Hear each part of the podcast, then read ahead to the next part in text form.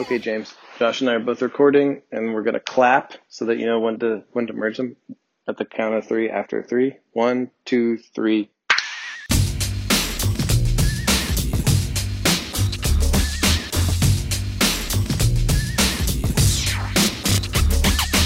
So, welcome everyone. Uh, I have with me tonight, um, stepping in for Scott Macklin, who is currently on his honeymoon.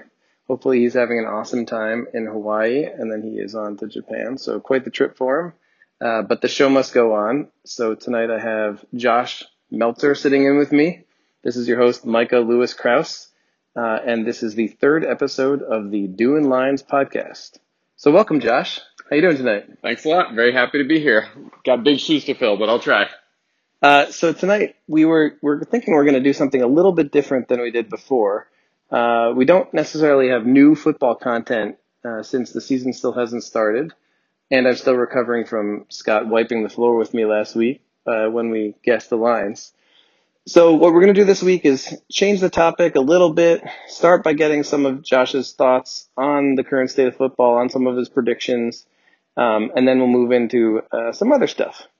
Um, but without further ado, let's start. Josh, why don't you give me your thoughts coming into this season? You're a big Patriots fan. Obviously, that's unfortunate, but uh, you know it is what it is. So, why don't you give me some of your thoughts on the Patriots, on football in general, how you see this season shaking out? Uh, yeah, go for it. Well, yeah, I'm looking forward to the season. I think um, I know everyone hates hearing about the Patriots, so I will keep it short because if I were not a Patriots fan, then I would also definitely hate the Patriots. Um, you know, I think it's clear that the Patriots run is going to have to end at some point soon. I think many people, including me, thought that it was going to be last year. Um, and so I feel like we're mostly, you know, playing on borrowed time now. And so I'm coming in with low expectations uh, for the season because it certainly feels like at any moment things are going to drop off. And I sort of expect that when it happens, they will drop off pretty fast. Um, so, you know, if the Patriots do well again this year, I will be obviously happy about it. Um, but I'm ready for them to disappoint and to you know, return to the football wilderness of my youth. Uh, just a curious question. I know that in the past, um, maybe there was some controversy within your family about uh, whether or not watching football was, was going to happen on a weekly basis. Given that they won the Super Bowl again last year, is is that sort of the same situation this year? Is there a little bit more tolerance for it since they've been so good, or what are where how are we seeing things go into the season? Yeah, not really. I mean, certainly, you know, my wife is has really soured on football, and I'll be honest, like I think that the, um, you know, I still like watching the Patriots. I you know get excited about the playoffs, um, but you know, and we can talk about this a little more as we go on, but you know, I do think that both for me and for a lot of other people, there are a lot of other aspects of the league that are, you know, a lot more difficult to stomach now. I think the, I mean, obviously the concussion stuff has been going on. I think the, the Kaepernick stuff, um, and just the fact that the, um, the owners of the teams, you know, with the Patriots at the top of that list are basically, you know, all shitheads.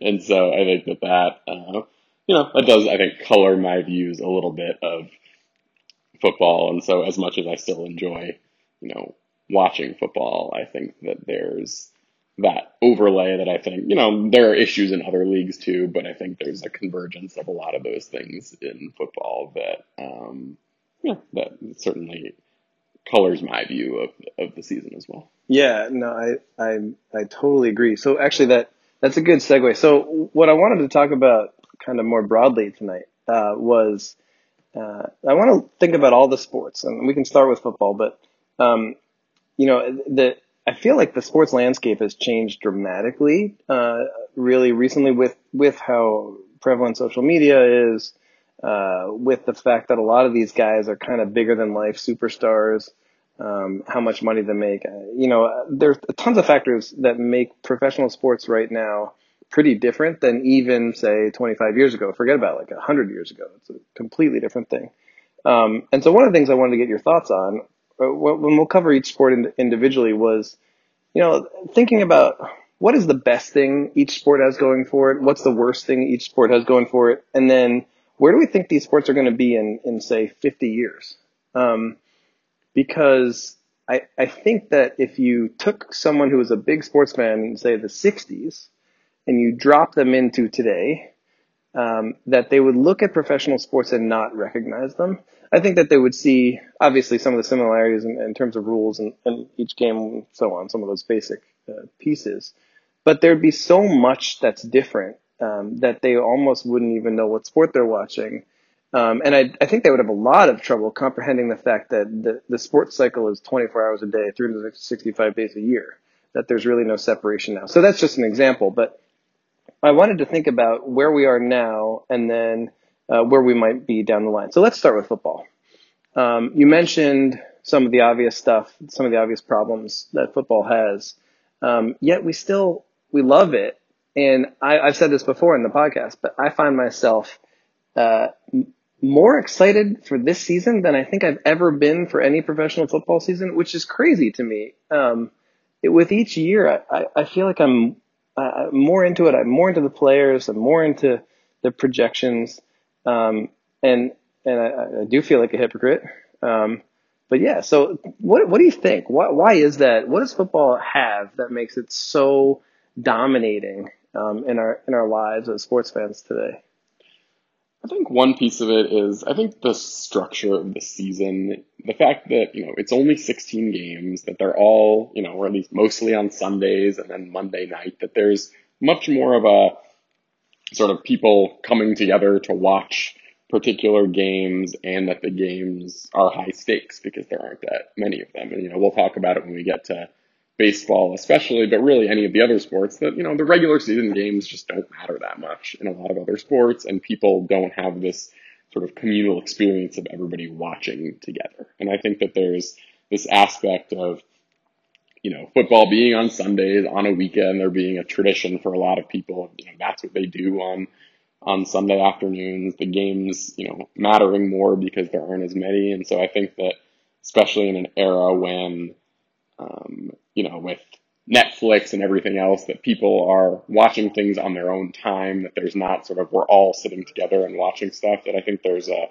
there's an aspect of that for football that um, I think is more true than other sports. Is there anything about the the game itself? Do you think that that that is pulling people in more? Like whether it be the length of it, the rules of it, the type of people who play it, the type of attachment to, to social media, the kind of the knowledge of individual folks versus the team. I don't know. Is there anything? Yeah, I'm not sure. I mean, I mean, obviously, like there's a lot of draw in terms of the gameplay, in terms of how that's changed over the last few years. Um, I mean, I think one thing is also just that obviously college football is such a big um, operation and something that a lot of people care about, and then is sort of feeding into the NFL, and then you have you know high school football in a lot of places that that is big too, and so there's sort of this whole um, just kind of transition of a lot of the players and some of the coaches that people care about that are just sort of moving through the the whole system.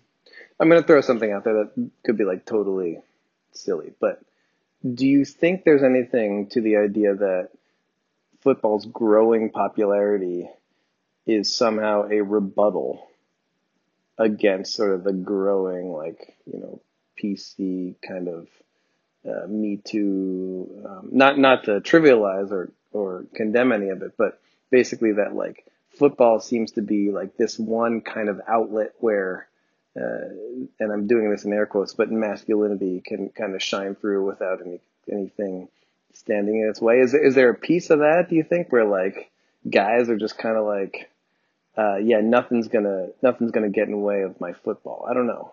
I think it's possible, but I don't know that football is really growing in popularity. I mean, my sense is over the last few years that basketball has, you know, picked up popularity at the expense of football, and especially the whole the idea of like which sport is a sort of 365 day sport where everybody cares about, you know, in the off season everybody's talking nonstop about the sport. I sort of feel like basketball is they're a little more now than football. I mean, people obviously still care a ton about football. Um, but, you know, like I, I think there's I think there are a lot of people for whom you know they don't want um, you know people view sports as an escape from real life, you know, and they and I get it that people don't want to feel like they need to be necessarily be thinking about politics and thinking about other issues when they just want to sit down and, and watch football. And so I think I I totally understand that impulse and that makes sense. And I certainly view sports as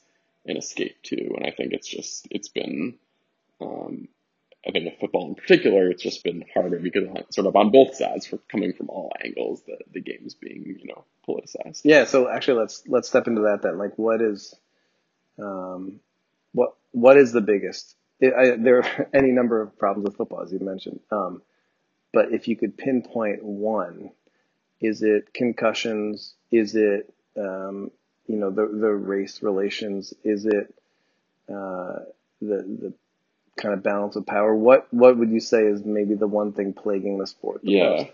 I mean, to me, I think I think there's a little bit of a common thread across them, which is a a huge power imbalance between the owners and the players, and that that affects you know the the health of the players. It affects you know the like free speech of the players. Um, it affects you know just like football players, their average careers are very short. They don't have guaranteed contracts. Like in a way that I think in basketball, you've seen that the players are appropriately, I think, getting a much bigger share of the pie, and we haven't seen that as much in football. And so I think that again, going back to sort of who the owners are and the fact that they, you know, dominate the league in such a way, um, I think that that um, you know, I think a number of the factors sort of stem from from that issue. And you know, I don't want to. I, I feel like I'm you know playing the kind of negative role here. And look, I, I like watching football, and I get why everybody else does, and I'm not. I'm not suggesting people shouldn't. I just I think that um, I think that for for a variety of reasons, it seems like those issues have stood out a lot more in football than they have in other sports. So then let's look ahead. Let's say 50 years down the line. What what are what do we think football is? And you could say, I mean, you could talk about any age, you know, whether it's high school, Pop Warner, college, pro. Like where where is this going? Uh, tell me what it looks like on a Sunday um, in the NFL in 50 years. Yeah, I don't know. I mean, I do think the health one is a big question because you know we've heard a lot of people you know, talk about not wanting their kids to play football. Now, I think there's still obviously plenty of people playing high school football, and obviously a lot of the people who are who are pulling their kids out of football are not necessarily people whose kids were going to be playing in the NFL in the first place. Um, but I think that um, you know, over the long run, it'll be interesting to see how that shakes out and whether there we do end up with the pipeline of going into the NFL. And especially, you know, right now we're in a place where a lot of the very best athletes in the country are playing football, right? And that's why it ends up being a sport that's played at such a high level. And if some of the best athletes end up steering their kids away, I mean, we've heard LeBron James saying that he won't let his kids play football. And if that, you know, that trend continues, then, you know, if we end up with the very best athletes in the country not playing football, but playing other sports, then I think that, you know, will have an effect on uh, the quality of the game relative to other sports. It's interesting. So uh, to me, I'm kind of of two minds of it. On the on the one hand, if they can definitively prove, and I I can I would say I'm pretty sure that within 50 years they'll be able to do this. If they can show that w- the effect that one concussion or even one hit to the head, forget about concussion, has on your brain, they can actually show you in an MRI or something. Like look at this and tie it together. Um, I think that would be pretty damaging. I mean, I think that right now everyone kind of knows what CTE is, and everyone is sort of like, yeah, yeah, sure, we know that this is bad for your brain. But if but it's the link isn't 100% sure, and you can't show it on a day-to-day basis. But I think if you can all of a sudden print out MRIs and say, hey, like your kid got hit in the head in the third quarter and this whatever, and now look at what happened to the brain, you can see the little black mark. Um, I think that that would be a pretty difficult thing to overcome. Now, that being said, I think I heard Chuck Klosterman say this on a pod a couple of years ago, but what I think the future may end up looking like, even with that, is that what they just end up with sort of pockets of diehard football, where, for example, like the SEC, like Deep South, um, that football doesn't go away there for a ver- for a variety of reasons. And so maybe the pipelines or the focus um, recruiting efforts or, or professional teams or whatever end up being regionalized in ways they weren't before. So maybe football goes away in parts of California. Um, and maybe the more pro- progressive areas kind of drop it. People aren't as uh, as inclined to let their kids play it. Maybe Pop Warner football goes away for the most part completely. Um, but that like high school and college football in places like you know Alabama, Mississippi, whatever, it's still there, um, and it becomes even more intense in those pockets because that's kind of what everyone is watching now from the outside looking in. Because in their areas it doesn't exist. I don't know. Um, I also think like there's there's just so much money in it that especially in areas where um, you know it's it's a little bit more blue collar that it will still be seen as a way of potentially getting out. And so even if there's some risk of hurting your brain, that uh, that they still go after it. Um, now I, I don't know. I mean, like I grew up in New Jersey, and New Jersey was a is a big football state, like really good teams and really mixed demographically. So, you know, if I were to imagine like a state where certain pockets have teams and then certain pockets just have, don't have teams at all, so maybe there's just instead of instead of there being whatever three four hundred high school teams I'm, I'm not even sure. I'm throwing out that number. Maybe they're just a hundred.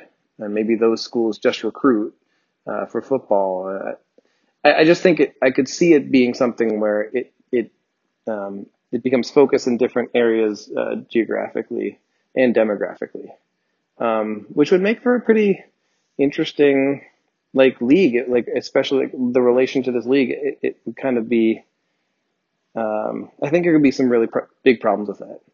Uh, whether it's sort of like having guilt watching it, not being from those areas. I, I don't know. Um, but I could see that being the future of football. Yeah, I think it's possible. But I do think, like, people love football. There's a ton of money in football. And so I think that, like, notwithstanding all these issues, like, there, there will be a lot of momentum to, to keep things going. Um, and, you know, we still see, like, you know, boxing, right? I mean, it's it's you know it's not as popular as it once was, but like it doesn't take a rocket scientist to figure out that like that's causing brain injuries for people, and yet it's still there. And like UFC has gotten big, and so I think that you know a lot of these sports end up being pretty resilient, and it's a little little difficult to predict exactly how they're going to shake out. I totally agree. I mean, look at boxing just had two different boxers die right in the span of a week um, and it didn't really do anything. Uh, and I think what you're base you're probably pointing out through all this is that as long as the economics are there, nothing's really going to change. Uh, so maybe that's sort of the truth to it. Um, okay, well I think uh, who knows what it looks like in 50 years, but uh, since we've talked about football and other podcasts, let's move on a little bit, branch out. Uh, I don't know what sport you want to tackle next, pun intended. Um, I don't know. I mean, should we talk baseball? Yeah, all right, let's do it. So, you and I are big baseball fans, you know, big rivals, obviously, um, and the Yankees and the Red Sox. Uh, what is, let's start with the kind of the worst thing. What is the, the worst thing Major League Baseball has going for it right now? You know, I think baseball's in a weird place right now because I think the worst thing that's going for it is that most people don't care about baseball. You know, that it's clearly it's just fallen so far in popularity as compared to football and basketball um, that it's not it doesn't feel like it's part of the national conversation. Um, it seems like you know people like you and me still care a lot about our teams um, but they're and it's it's a sort of a strange thing because right now you know we're shattering the records this year for home runs right? It's sort of it, it we there are a lot of really exciting players in baseball right now, and yet it doesn't seem like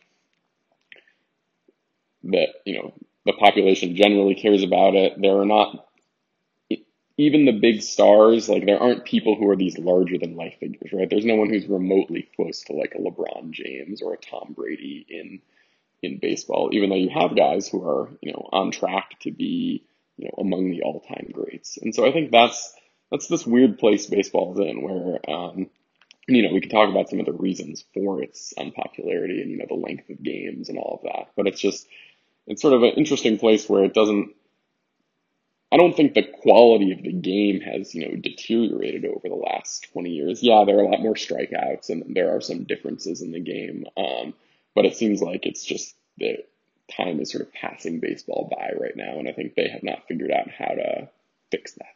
Yeah, I, I, I think that that for sure. I, a couple interesting things I've, I've heard recently about this. One is, um, you know, I, as an example, obviously, I've talked about listening to Bill Simmons' podcast in the past, and um, just recently, his podcast, he's been talking about how it's been a, a, completely dead period of content for the last four weeks after having the NBA, NBA Finals, all kinds of other sports culminating a few months back, uh, or sports highlights. And it's so interesting because this is, you know, it's kind of the dog days, but this is when baseball traditionally heats up and he's been referring to it as dead content. And he's a huge baseball fan. And but I think what he's trying to get at is exactly what you're saying, which is it's not content if you like your team and that's it. Like you watch the Red Sox. Red Sox are not having a great year. You probably haven't watched much Red Sox. They're kind of on the fringe of the playoffs right now. Um, and so you're probably not paying attention to baseball much at all. And like I am knee deep in baseball because the Yankees are having a good year, but I mean, once your team is out of it, like that's kind of it. And and so the question is, I, I think like, how do you possibly get people to buy into watching or following the sport as a whole? Because like, you know, I like the Giants, but I like football. I will sit down and watch, you know, most games, um, unless they're just like two god awful teams. But I just kind of like watching the product in baseball, if you put me down in front of, say, like, you know, a Cubs Diamondbacks game, that's for you, Kevin. Um, if you put me down in front of that game, like, yeah, I might watch. If it's bottom of the nines, close game, whatever, I might watch a little bit. But even though I know a lot of the players, like, I just don't care about the outcome. Um, and, and so that's like a pretty interesting thing to happen. I, I think this is, and I think I speak for a lot of people that this is kind of how they relate to baseball. Um, and so I do think that's a problem. I, I think what you mentioned about uh, kind of not having faces of the sport is a big deal. Um, like Mike Trout, like we talked about this a, a day or two ago, um, is just having another monster year. Uh, he's got 43 bombs or something. He's, he's got an OPS of over one, um, like he has every year. Uh, and yeah, people are just kind of like, oh yeah, cool. Mike Trout's good again. It, it's basically like, if you had it, it's LeBron throwing up a 28-7-7 every year and no one caring. Um, or, you know, it's, or it's uh, it's if Mahomes were to throw 50 touchdown passes a year and people are just like, nah, yeah, that's cool. That's just Mahomes. Like that, it's not the same thing. So I, I don't, I don't know. I mean, I think it is a problem. I think baseball still has tons of, you know, they still have a ton of cash. They still have a lot of good TV deals, but I do think when the TV deals expire in, within the next couple of years, because I think the ESPN baseball TV deals expires in 2021 or 2022, and there've been a these have been huge cash cows, um, and I don't think there's any guarantee that these things are going to renew at the same amount of money, um, because in addition, it, one of the reasons these were created in the first place was because they were filling gaps. They, you know, ESPN had X number of hours that they had to find programming right? They had the they Monday night baseball, Sunday night baseball, whatever. It was three or four hours of programming. So they they weren't just buying a product; they were buying um, airtime, and that is not the future of TV, right? Like it is not going to be about about um, filling airtime when everything is on demand all the time. Um, and so I think the whole model is going to change. And so the the question is like, will the Netflixes or the YouTubes or the Facebooks of the world be interested in, in buying baseball as a product? Um, and if not, how much will ESPN actually care to buy it again as as they did before? Um, but anyway, en- enough on that. Uh, t- let's switch gears now because obviously baseball is near and dear to heart. So let's talk something positive. What what do you think baseball has right now that going for it that is a, is a positive? Yeah, I mean, I, I mean, I think you know, there are these just incredible stars in baseball right now. I mean, you know, Mike Trout is like going to go down possibly as you know the best player since Babe Ruth, right? That's sort of an amazing thing to be seeing. And there are a lot of other really young guys, you know, Christian Yelich and you know Mookie Betts and like you know Mike or Aaron Judge and you know people on Mike Judge doesn't play. Mike Judge, yeah. um, but you know, you just have guys like the future is very bright in baseball, and like the quality of the product on the field, like the players, um, is really high. And so I think that they just need to figure out how to, you know, turn on the interest, right? Because like you know the like right when we grew up, like Ken Griffey Jr. right was like this huge star. He was you know maybe the biggest star in in sports at the time, and it's not that like he wasn't better than Mike Trout. It was just that he like captured this moment. Um, and so I think that that's, um, yeah, I think like the talent is there, like the home runs are up, which people like. And, you know, you think back to, again, like the 98 home run race, right, with McGwire and Sosa that was maybe like, at least in terms of interest in baseball, like the high point of the, the modern era of baseball. Um, and what's sort of random with the home run surge right now is that like we're shattering the record this year for the most 20 home run seasons, right? It's sort of the most players with yeah. 20 home runs, that it's incredibly widespread. Um, it's not the people, like nobody's going to hit, you know, 55 home runs right. this year, right? And so I think that people do really like records in baseball. And so I think that that could be, you know, if somebody's, um, you know, making a run on some big record that could start to get people interested. Do you think analytics overall have helped the game or hurt the game? Because I'm kind of torn. Yeah, I think. Um, and just just for people listening, analytics being um, a, a, broad sweeping term that uh, references um, a different way of looking at the game, kind of like looking at stats, looking at usage, and, and like kind of a, a, deeper level than say traditionally, you know, home runs, RBIs, average, whatever. Now it's there's a big focus on um, uh, kind of things like um, making the, the playing field equal for everyone, you know, adjusting stats uh, for what park you play in, um, also um, comparing individual people to everyone else in the game to say how much better are you or worse are you than other people at your position. Um, it's trying to basically pull out the stats that matter more towards overall productivity and in terms of like how much does someone um, create a win um, as opposed to in the past where it was just kind of the, the glory stats like home runs, RBIs, whatever that ultimately did not necessarily translate to a team winning more games. Anyway, go on. Yeah, I think you know, I mean, I'm I'm a fan of of the movement from a sort of analytical perspective. I think it probably has hurt the game in terms of people watching because part of it is that like if you were going to make the argument now about who's the best player in baseball, right? The argument is going to be like entirely on paper right? It's going to be like, oh, look at this guy's BABIP and like, you know, kind of comparing all the numbers. And it's not, you know, it's now unfashionable to be like, oh, I watched this. Did you see that catch Mike Trout made in center? Like, that was amazing. He's the best player in baseball, right? That's sort of not the, the terms of the debate. And so it's almost like you don't actually need to watch baseball to like have opinions about who's the best team and who's the best player. And that's not true yeah, in other sports, weird. right? Like, I mean, in football, it's like, everybody saw that Odell Beckham catch, right? And that was like, oh my God, he's the best receiver. And it's not because he like has 17 yards per reception, right? It's because you watched him play and thought he was incredible. And so I think that that sort of combined with the long season, but there's just this perception that like you, that it's not about like watching the the beauty of the game and watching like oh my god look at that guy's slider. It's like no let's figure out what his you know k per nine inning rate yeah it, totally. So I, the, uh, what i said i fall on both sides of the issue um, i was thinking about this. So i love seeing how hard people hit the ball right? I think everyone does.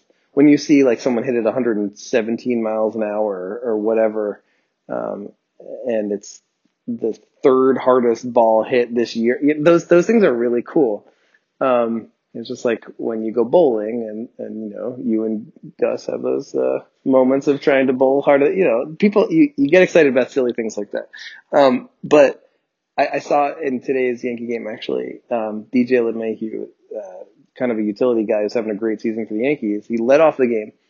He hit 109 mile per hour line drive like fly ball line drive to center field. Um, it went like 400 feet. Um, and according to statistics, it is that, that profile of a hit is a base hit. In other words, someone doesn't catch it for an out 98.9% of the time. And in this case, it was a fly ball out. And it's like one of those moments of like, so what are we, what are we even doing here? Right? It's like, yeah. so you're telling me that that 99 times out of 100, that's a hit, but it wasn't in this case. And so it's exactly your point. It's like, I don't even know what to do with that information. Like, it, someone not watching the game can point to that and make all kinds of conclusions about like the type of season he's having. But if you actually watch the game, you're like, oh man, that guy crushed it and just kind of got unlucky. That type of observation or feeling doesn't exist anymore. It, it's it is like kind of infuriating. Um, yeah, it's it's really weird. Yeah. Um, okay, so baseball in, in 50 years. So I'm gonna I'll start off uh, by saying a couple of things. I think um, robot umps.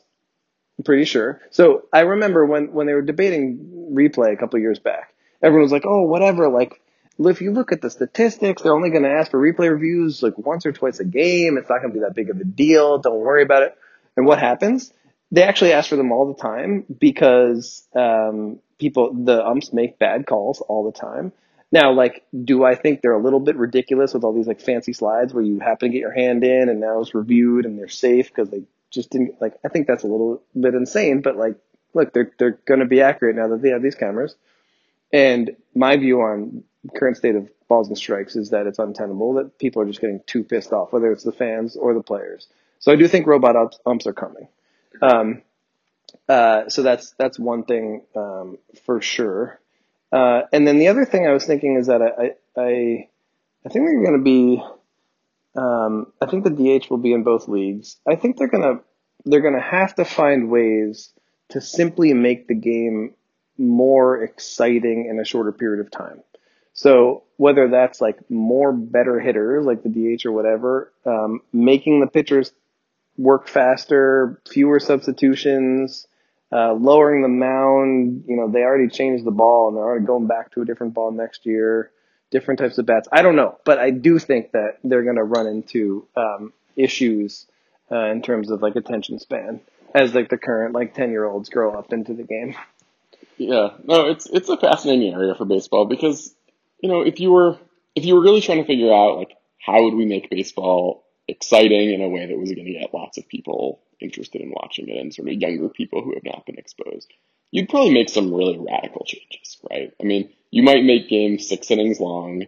You might have a strikeout be two strikes and a walk be three balls. Yeah. You know, yeah, I mean, totally. there's a lot of stuff that you could like really, you know, you might change the number of fielders. You might like, you know, there's just, there are a lot of things that you could change. And what's hard about Make this, it like MLB Blitz. yeah, exactly, right? I mean, that's like, I think that's the, I think you might need to make some pretty dramatic changes to have people suddenly get really excited about it.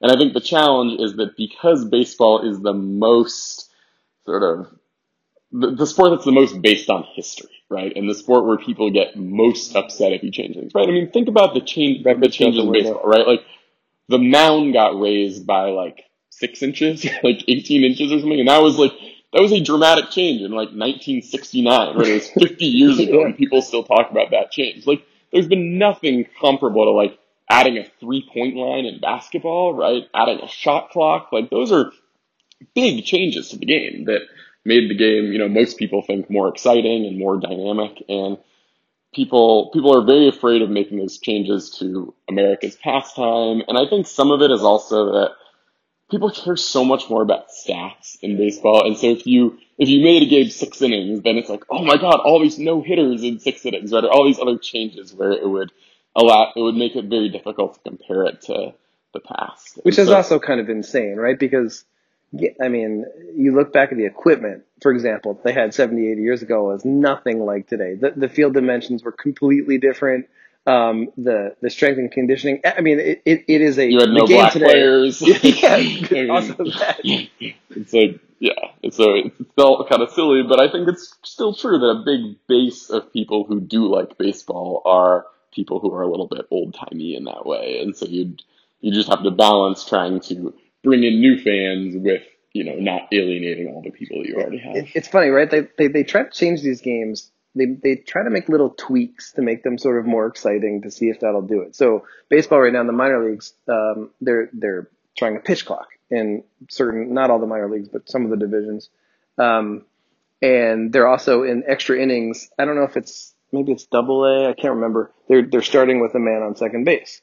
Um, so if you get in the tenth, eleventh inning, it's no outs and there's a runner on second base, and, and you have to go from there in order to make the games kind of end sooner. Um, they're also instituting a rule next year where a, the minimum number of batters a pitcher can face in the major leagues, I think, is three, right? So you can no longer just bring in a pitcher for one batter. Um, then they're doing all these little tweaks, and it reminds me like like I don't ultimately think a lot of these things are going to change much at all. I mean, it, reminds me of what they tried to do when the the XFL or whatever that other NFL league that came out a few years back. It was like, you know, no kickoffs. Uh, like um, originally they had people like running at each other to grab the ball. I can't remember, but they had little tweaks to the game um, where you could like go in motion in different ways, kind of like arena football.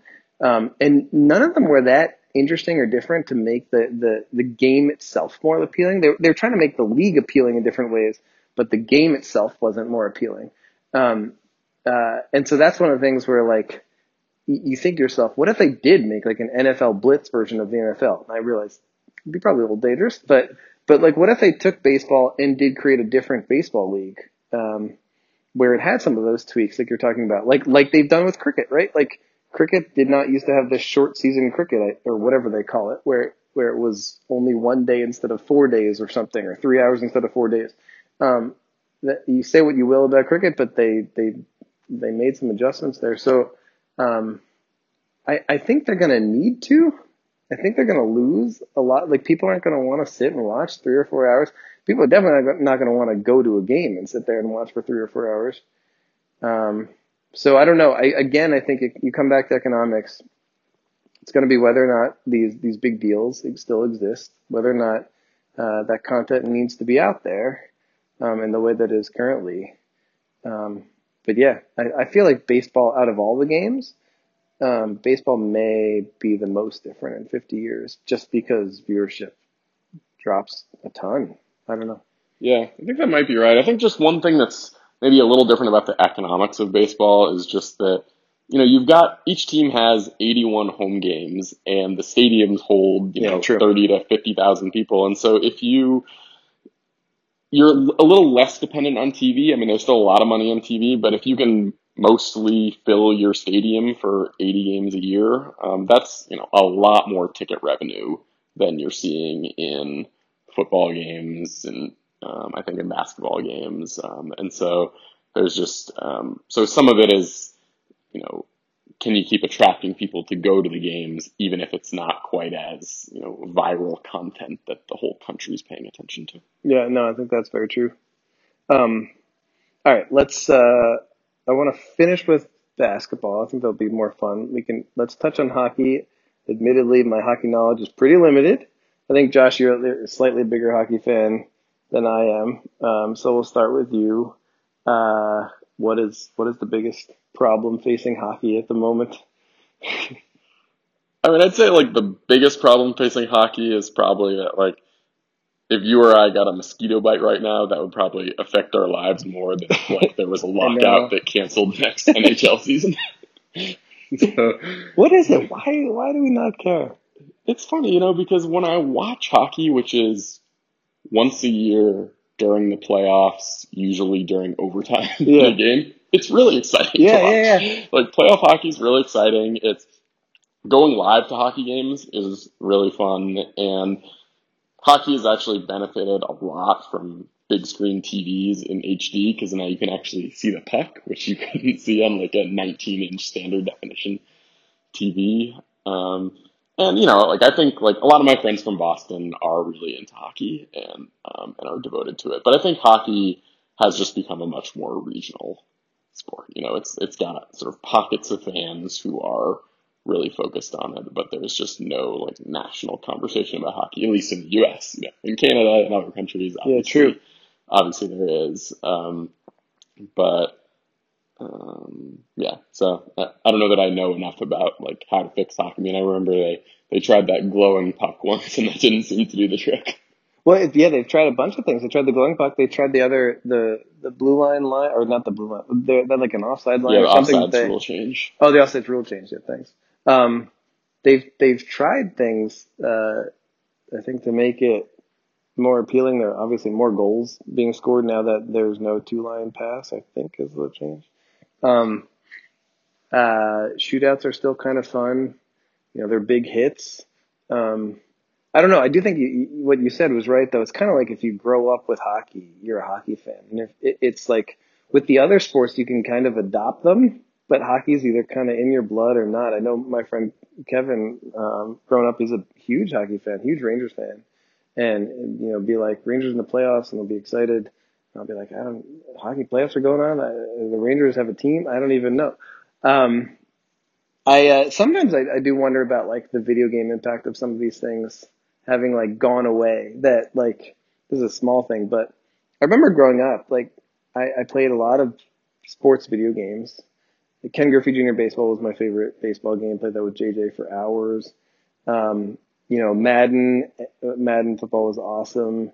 And NHL was a great game. Like I remember NHL 94 or 97. One of those, the Devils were awesome in one of those. And like Chris Chelios was on that team. Martin Brodeur was like a rookie. And I, I actually, it's Scott Stevens, like I liked that game enough that I paid attention to hockey. And I think the Devils won a Stanley Cup in like 90, I want to say 96 or 97. I'm sure I'll be corrected later. And I was interested because of the video game. And, and then like something happened and I, I just was not as interested. Maybe it was almost like the, the hockey video games got too good and too real or whatever, the video cameras and everything. Like I just didn't find the gameplay that fun. Um, and I was yearning for the days of like the you know the skinny, the middle, and the fat hockey players in original ice hockey or whatever that it wasn't. It I forget which ice hockey game it was, but like the simplicity of the old school uh, like kind of hockey was was fun and it was gone. Um, and I don't know if that's a piece of this, but I just I lost interest. Also, I will say, and then I want to hear what, what you were about to say. The um, as far as I understand it, I could be wrong. Analytics, it's very difficult to apply analytics to hockey.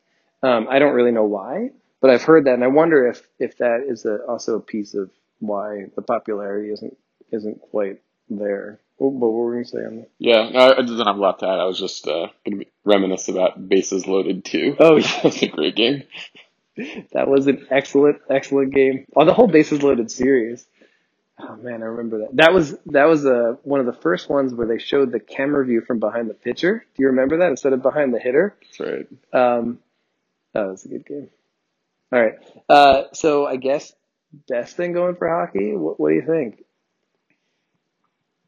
Yeah, I don't know. I think just playoff hockey is continues to be very exciting, but I, um, yeah. At least let me let me throw one thing out there. At least it seems like in hockey they've been willing to make more dramatic changes.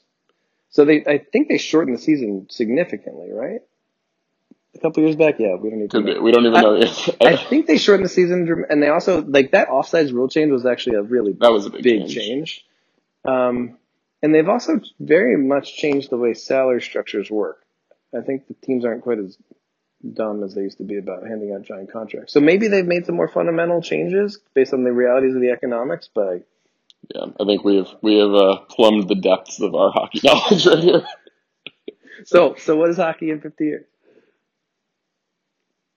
I don't know. I mean, I don't think it's going away. It's still very popular in the places where it's popular. Um, and I don't know. I just, I don't see it, you know, displacing these other sports. And I'm not sure that it really has the ambition necessarily to, to do that. Um, I mean, I think the hockey, I mean, the concussions issue in hockey, right? People don't really talk about it as much, at least like, you know, in the national conversation because people don't focus on it as much. But like, I mean, that was my parents didn't let me play hockey not because they were worried about concussions, but because they said they liked my full set of teeth. yeah. And like, I mean, hockey is just like a devastating sport from like the concussion perspective and everything else. And so I think it's going to have like, you know, very similar issues to football. And I think it's hard to, I mean, you could remove hitting from hockey, but I think that's going to, you know, change a lot of people's interest in the sport. So it'll be interesting to see whether there's, you know, a way to fix the sport, uh, like from a health perspective that, that retains its popularity. It's interesting though, because maybe you're right that maybe hockey's the game that changes the least because there is just like a fundamental brutality to the sport that people seem to have just accepted. The people who watch it or play it, right? Um, and so maybe that doesn't change because it's not in the spotlight. There isn't as much pressure on it. I don't know. Um, and you know they seem to have worked out the economics of it now so that it's stable. Um, the the teams are kind of located in in areas that have a pretty sound hockey base, and they've made some some bigger rule adjustment recently. So maybe they're kind of more ahead of some of the other leagues and and, and trying to predict what type of product will be appealing. Um, Possible. I mainly just hope that no one who actually knows anything about hockey listens to yeah. this podcast. we'll see if Kevin actually listens to it or not. Um, the only thought I had, the only thought I had is if if if it becomes even more regionalized, kind of as you were uh, talking about, maybe more teams do move to Canada. Um, although you know if the ice keeps melting, maybe there are fewer hockey rinks north of the border anyway. Um, but in any event, uh, yeah. So what all we've proven over the last couple minutes content is that neither you nor I knows anything about hockey. So cheers to that. Um, all right. So actually, before we touch on basketball, soccer, I guess we should mention because I I guess it's growing in popularity. I feel like every five years someone says, no, no, no, now soccer is like really gaining. It really is. Trust me, guys. And I'm kind of like, all right, like I'll believe it when I see it. Like, like you mentioned this at the beginning about um, about football in the future. Um, I've always thought that soccer's biggest problem was that it doesn't, the best athletes, the best American athletes don't play it. Um, like I remember listening to a podcast years ago where they, someone's talking about how Allen Iverson, as an example, probably would have been an amazing soccer player if you just watched him play basketball. But those guys like never played soccer, Michael Jordan, whoever. Um, uh, and so, you know, I'll start it off by saying I still think the biggest problem with soccer right now. And granted, it's a growing popularity in the U.S. Obviously, it's by far the most popular sport in the world. Is the fact that the best athletes in the U.S. don't play it, um, and so the the recognizable faces end up being these like older, like European transplants who come over to make money and and, and play in the U.S. for a couple of years. Uh, and then they're they're like the exciting guys to watch, even though they're not the best players. You know, Beckham wasn't the best when he was playing for the Galaxy, and Rooney, I, I think he just left. I think I don't even know who he was playing playing for. Um, so I would say that's still the problem. I, I don't know if when that changes. Um, uh, I know. I don't know. Uh, what are your, what are your thoughts? Yeah, I don't really see that changing anytime soon. I agree that people have kind of talked about, oh, like the U.S. is like you know moving in the right direction, and maybe, but I'm not really convinced that it is. I will say, you know, the U.S. for the first time has like a world class star in Christian Pulisic, um, who's now playing for Chelsea, and so he's really the first guy we've ever had who's like a real international star, and so it'll be fun to see him on the U.S. team, assuming that we, I guess, I guess we will make the World Cup because when, when it's here, yeah, exactly. Pour one out for Freddie Adu. Um, you know, I think that what's interesting is that I think popularity of soccer professional soccer is growing in the U.S., but it's not the MLS. It's that now people in the U.S. are a lot more interested in the Premier League and in other leagues around the world, and those are actually televised here, and so you can, you know, there are deals, you know, you can watch on NBC and see, you know, Manchester United playing, and and so I think that. I think that, that the sport's growing in popularity from that perspective. I, you know, I don't know exactly what the trajectory of the MLS is, but I don't think that it doesn't seem like it's, as you said, been successful in getting, you know, good players in its prime. I mean, it's still, you know, not remotely comparable to, to other leagues around the world. And so I think that it may be that the, um, in terms of popularity of soccer in the U.S., it's really the growing interest in international soccer in the U.S. as opposed to that we're actually ever going to have like a world class domestic soccer league. Um, and I think, you know, I'm hopeful that we'll generate more homegrown U.S. players, but I do think that it's, uh, you know, yeah, as you said, the best athletes in the U.S. are are not playing soccer, and and so although although you know we all grew up playing soccer and kids continue to grow up playing soccer, um, I don't I don't really see us making big moves um, in that direction. I guess you could say like maybe because fewer people play football, maybe they migrate to soccer in places where those seasons overlap, like they do for on the East Coast, for example.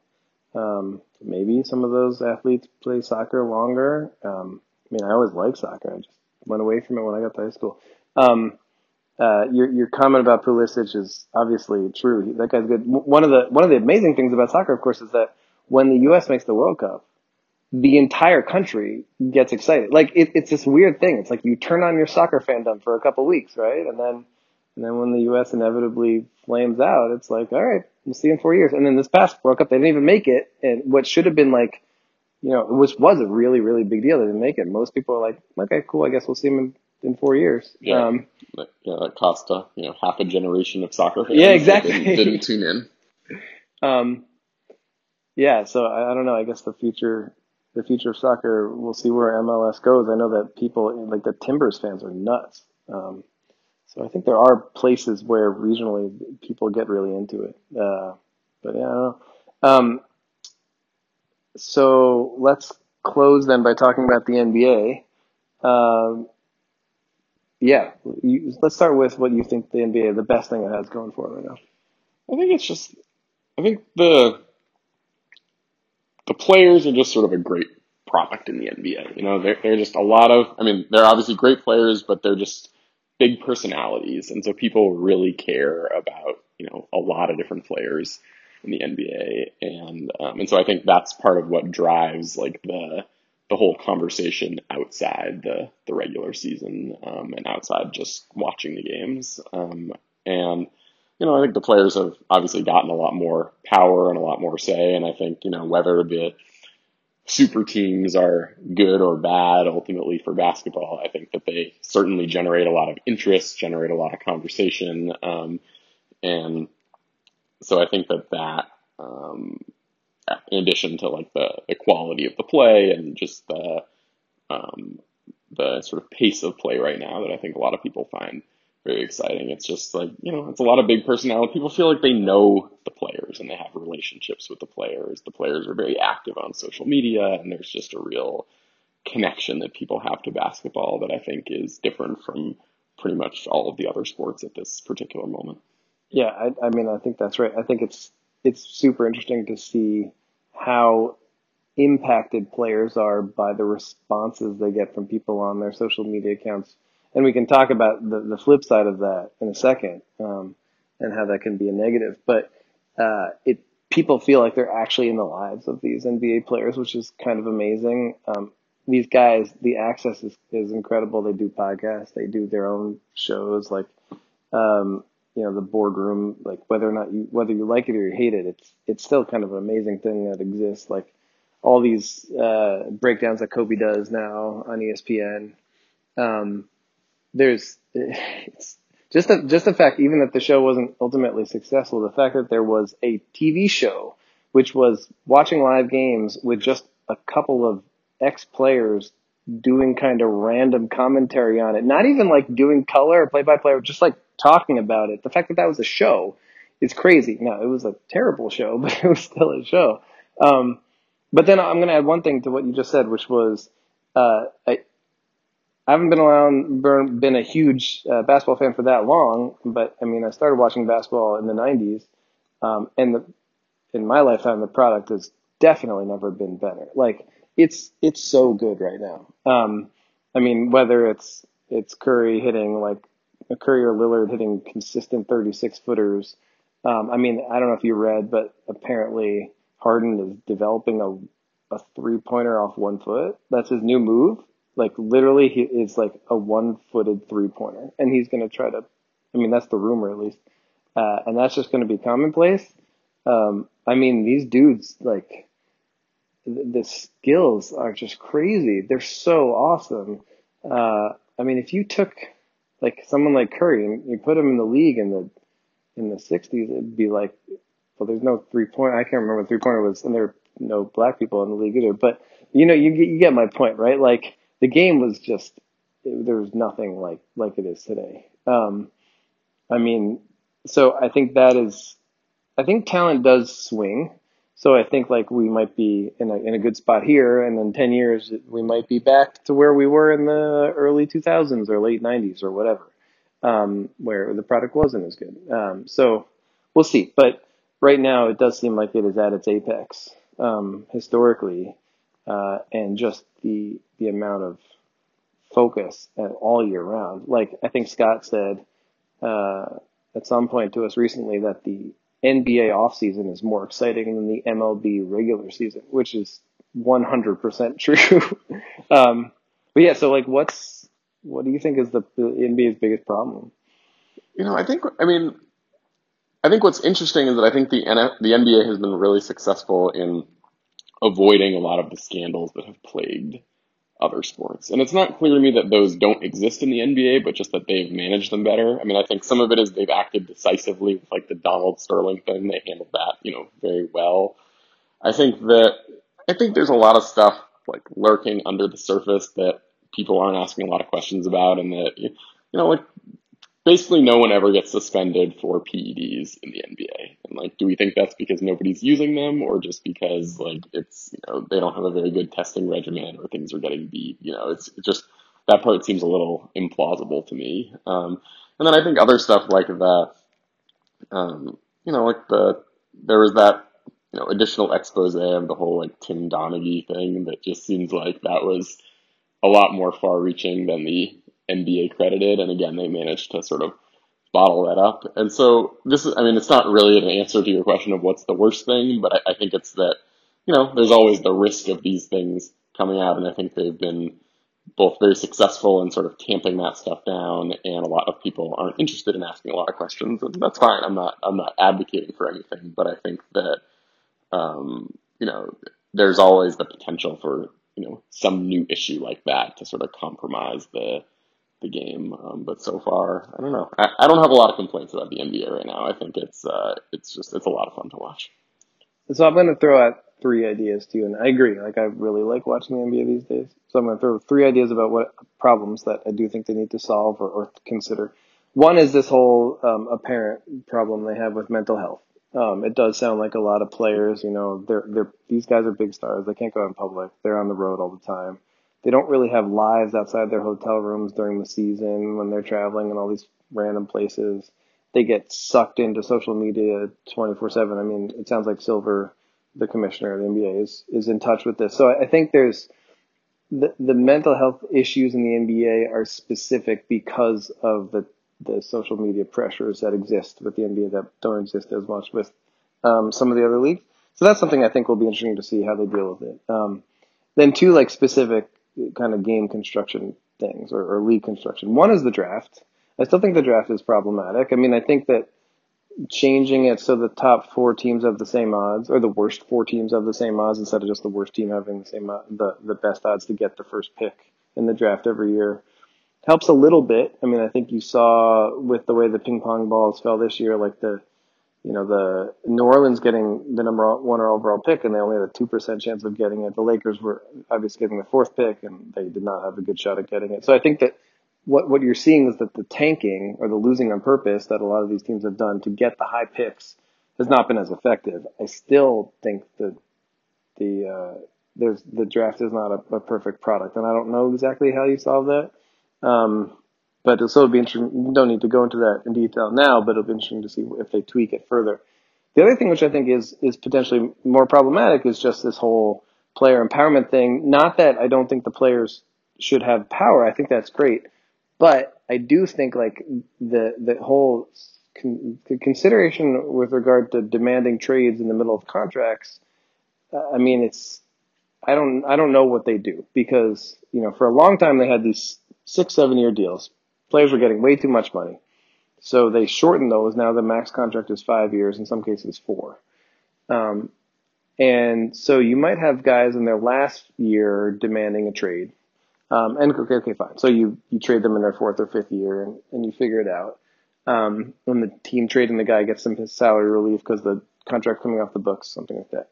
But now you've got guys like Davis, Anthony Davis on the Pelicans, basically demanding a trade with you know, a year and a half left on his deal. Um, and, and you've also got people like Kawhi Leonard, um, basically forcing this insane trade where, um, you know, the Clippers give up every lottery pick they've got for the next seven years, um, to get Paul George from, um, uh, from Oklahoma City. Um, and on top of that, he doesn't even sign. Um, Kawhi Leonard doesn't even sign a max deal with the Clippers to go there. He signs a three-year deal with with I think it's two years with a with a player option for the third. So these teams have to mortgage their future just to get these guys for maybe one or two years, whether they demand a trade or they just only sign, you know, like what Durant's been signing with the with the Warriors, a, a one year with a player option type thing. Um, so I, I, don't I don't know if there's any way to solve that because um, whether it's a four year deal, a seven year deal, a two year deal, if a player's unhappy and wants to get out of there, there's only so much that the the management can do of the team. Um, but it's not great um, for continuity of the league It feels like they just kind of uh, you know throw throw it up every year and see where the chips land, and the teams are all different every year. And maybe that's fine. Maybe like people can can get excited about that in the you know the current like kind of short attention span culture. But um, it's a very different product than it used to be, and it, I, I imagine it being hard to you know have allegiances to teams when the people are trading places all the time. I, I don't know. That was a lot of rambling, but do you have any thoughts on that specifically? No, I think that's. I mean, I think we're in a place now where a lot of people are like fans of individual players more so than teams, at least for some of the fans, and, and I think that's um, you know that's a change. I think it's not. I don't know that it's necessarily bad for the sport overall. I think it's you know it it makes a lot of traditionalists unhappy. Um, Get off my lawn. um, I you know I, I think with the player empowerment stuff, I think we just kind of have to see where it goes a little bit. I think that the um, you know, right now we really have one example of somebody demanding a trade like a year and a half before the contract expired, right? Which was Anthony Davis, and maybe maybe we'll see that as a continuing thing. But you know, it's hard to do because teams can say no at that point and can wait, and that was a little bit of a unique situation. So I'm not sure that we're. Um, I think we'll just have to see how how widespread that is. Um, and you know, the Kawhi Leonard situation was a um, was also pretty you know, unique, but I don't think it's necessarily. I guess I'm not that worried about the future of the league on that aspect. I also just think that you know the league has been pretty proactive in responding to issues. Right with the draft, they've made changes um, with. Uh, you know, I mean, Adam Silver has shown himself willing to, you know, try to tackle problems in, in pretty aggressive ways. Um, so I do think that if next year there are five guys who have a year and a half left on their contract who are demanding trades, that you know they're likely to take some kind of action there. So then, real quick, NBA in 50 years, four point line, ten point line. I don't know what what. Yeah, I don't know. I could see a four point line at some point. Um, you know, I think I think people would you know people would find it exciting. Um, I, I I would not vote for it now, but I just you know I think the NBA is the league that has changed the rules the most out of all of them, um, and I would expect that to probably continue um, if there's a point when you know things are feeling a little bit stale. Um, so I don't know. I mean, 50 is a long time, so hard to say, but I mean, it certainly it, it feels like the future is very bright for the league. All right. Well, with that, um, I think we will end it. Uh, thank you so much, Josh. That was a, a super fun Sunday night, uh, holiday weekend conversation. Scott, we missed you, but uh, hopefully we can find some time to do a pod next weekend after the first week of NFL games. Um, and I will get back into the win column. Um, but for now, uh, Josh, thank you so much for your time. I hope you enjoyed it. I did. Thanks so much for having me. And uh, we will leave it there. Uh, so have a nice weekend, everyone, and talk to you next time.